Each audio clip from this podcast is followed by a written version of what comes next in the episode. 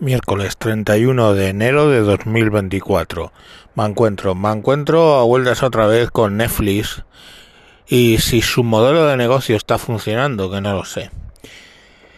Lo cuento a razón de que van a sacar un live action que se dice ahora de un anime, de una serie de dibujos animales animados, perdón, japonesa que yo veía que se llamaba Aang, la leyenda del avatar eh, en su día hicieron una película del primer libro, porque son tres libros.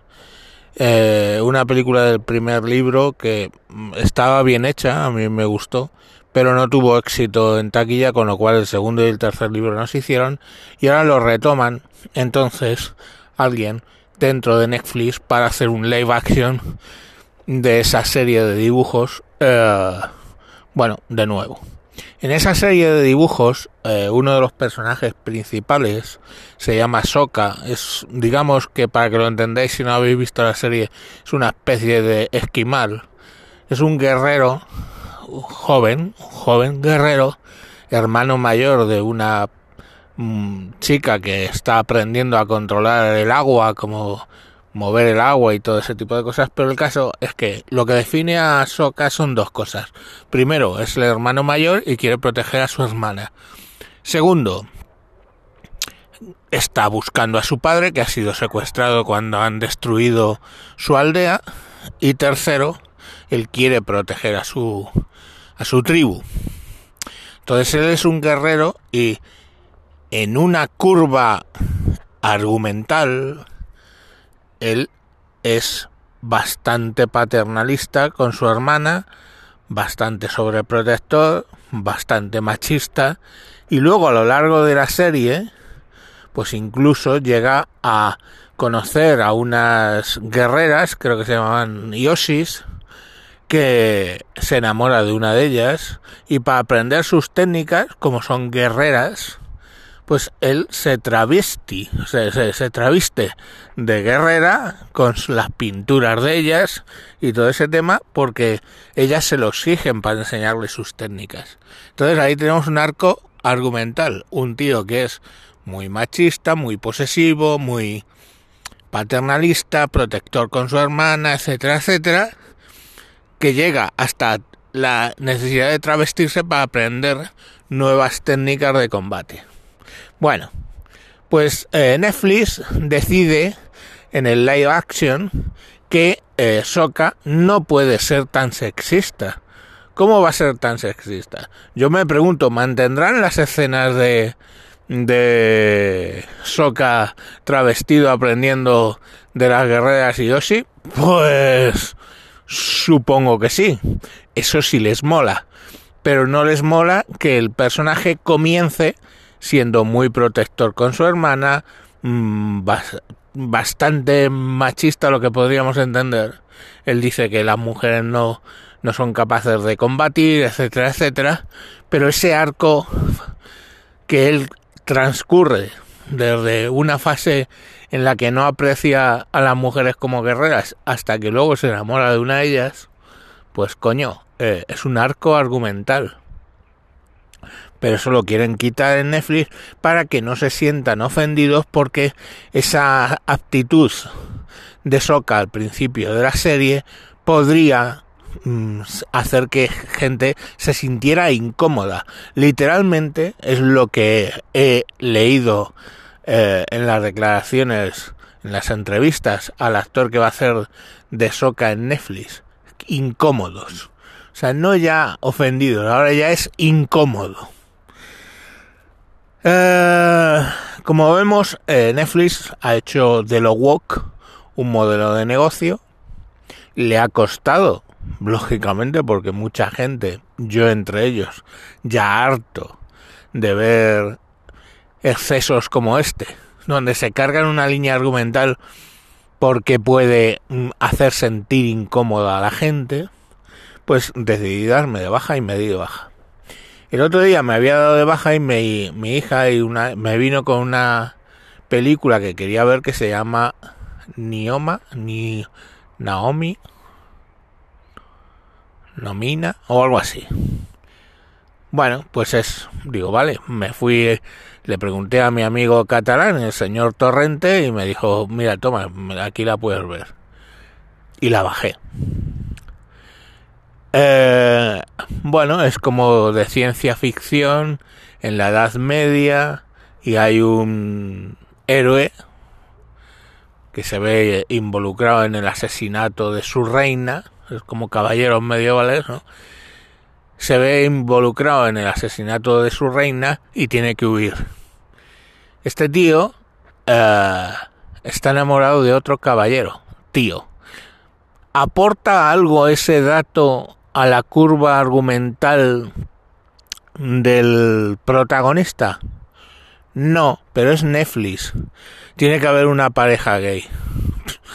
Y luego, claro, bueno, la, la Nioma esta, o Naomi, o como que coño se llame, eh, se transforma, es una chica, pero se va transformando en chico, en otras cosas, y de ser un monstruo para toda la gente, pasa a ser al final de la película la heroína, mm, gracias a sus transformaciones. Eh, lo estáis entendiendo, ¿no? O sea, yo lo entendí, no soy gilipollas. Ah. Entonces, mmm, además es que eh, la chica que puede transformarse en cualquier cosa y que al principio es una chica pequeña, como de siete años, pero bueno, llega a vivir mil años, esa chica en vez de mantener su imagen de niña, pudiendo elegir cualquier cosa, una mujer, un hombre, lo que fuera, elige ser una especie de adolescente mmm, mal hablada con corte de pelo estilo vasco mujer camionero extraño absurdo ¿no? Que vamos, lo primero que ves es, mm, mira, una adolescente lesbiana.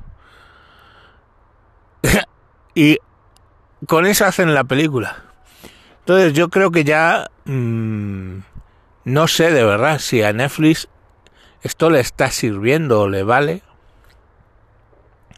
Y si realmente consigue mucha audiencia con este tipo de cosas.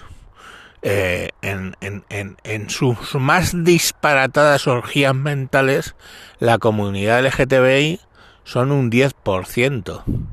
Si usamos una campana de Gauss, debemos pensar que al menos en un 10% está justo lo opuesto. Y son absolutos mm, que no toleran nada, ni de travesti, ni de lesbiana, ni de todo eso. Pero en qué parte de la campana de Gauss se rompe la audiencia de Netflix, porque llegará un momento que incluso los que, bueno, no les importa ese tipo de cosas, coño, se empiecen a dar cuenta que se cargan líneas argumentales de cosas que son cosas metidas con calzador, es así, y, y bueno, pues irán perdiendo eh, audiencia en Estados Unidos hay un dicho para el tema de Disney, que son otros que tal bailan, y para el tema de, recordemos la sirenita negra con un ojo a cada lado de la cabeza, eh, hay un dicho para Disney y para Netflix que es get go, ah, perdón, eh, que cambiar un idioma a otro, get woke, get broke, o sea, vuélvete woke y arruínate. A Disney ya le está arruinando el tema de, del wokeismo, ¿vale? ¿Por qué? Porque Disney al fin y al cabo tiene una proyección más internacional eh, hacia países donde eso no se tolera o no gusta que Netflix, que básicamente pues está haciendo negocio en Estados Unidos y Europa. Pero Disney no es así. Entonces Disney se está pegando un batacazo. Netflix en, Europa al menos se está dando un batacazo. Y en Estados Unidos entiendo que también. Pero siguen insistiendo en que esa es la línea. Porque una cosa que tienen eh, la progresía es que ellos tienen la verdad revelada, no por Dios, claro, faltaría plus, no sé si por Marx, la, la verdad revelada y por supuesto ellos tienen que mantenerse en esa verdad relevada, eh, tengan o no razón. Y les vaya como les vaya. Pero ¿cómo se van a salir de ese discurso o van a entender que mm, normalizar las cosas no es como lo están haciendo? En fin, no lo sé. Mm, como decía la canción, ojalá que te vaya bonito. Porque es que fijaros que incluso con el señor Torren, este catalán, que me baja las cosas y me da las películas, es que no me apetece nunca ver cosas de Netflix. ¿Y por qué? Pues precisamente por esto, porque son inclusiones forzadas, igual que me di de baja de Disney por lo mismo, inclusiones forzadas y que, que, que sinceramente muchas veces te sacan de la película. Y no sé, pues allá, allá ellos, ellos sabrán, es un negocio, como es, en mi podcast y los follo como quiero. Pues lo mismo digo de Disney y de Netflix. Bueno, em, mañana, mañana más.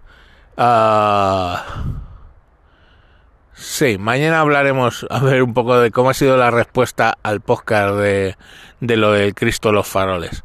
Venga, hasta luego.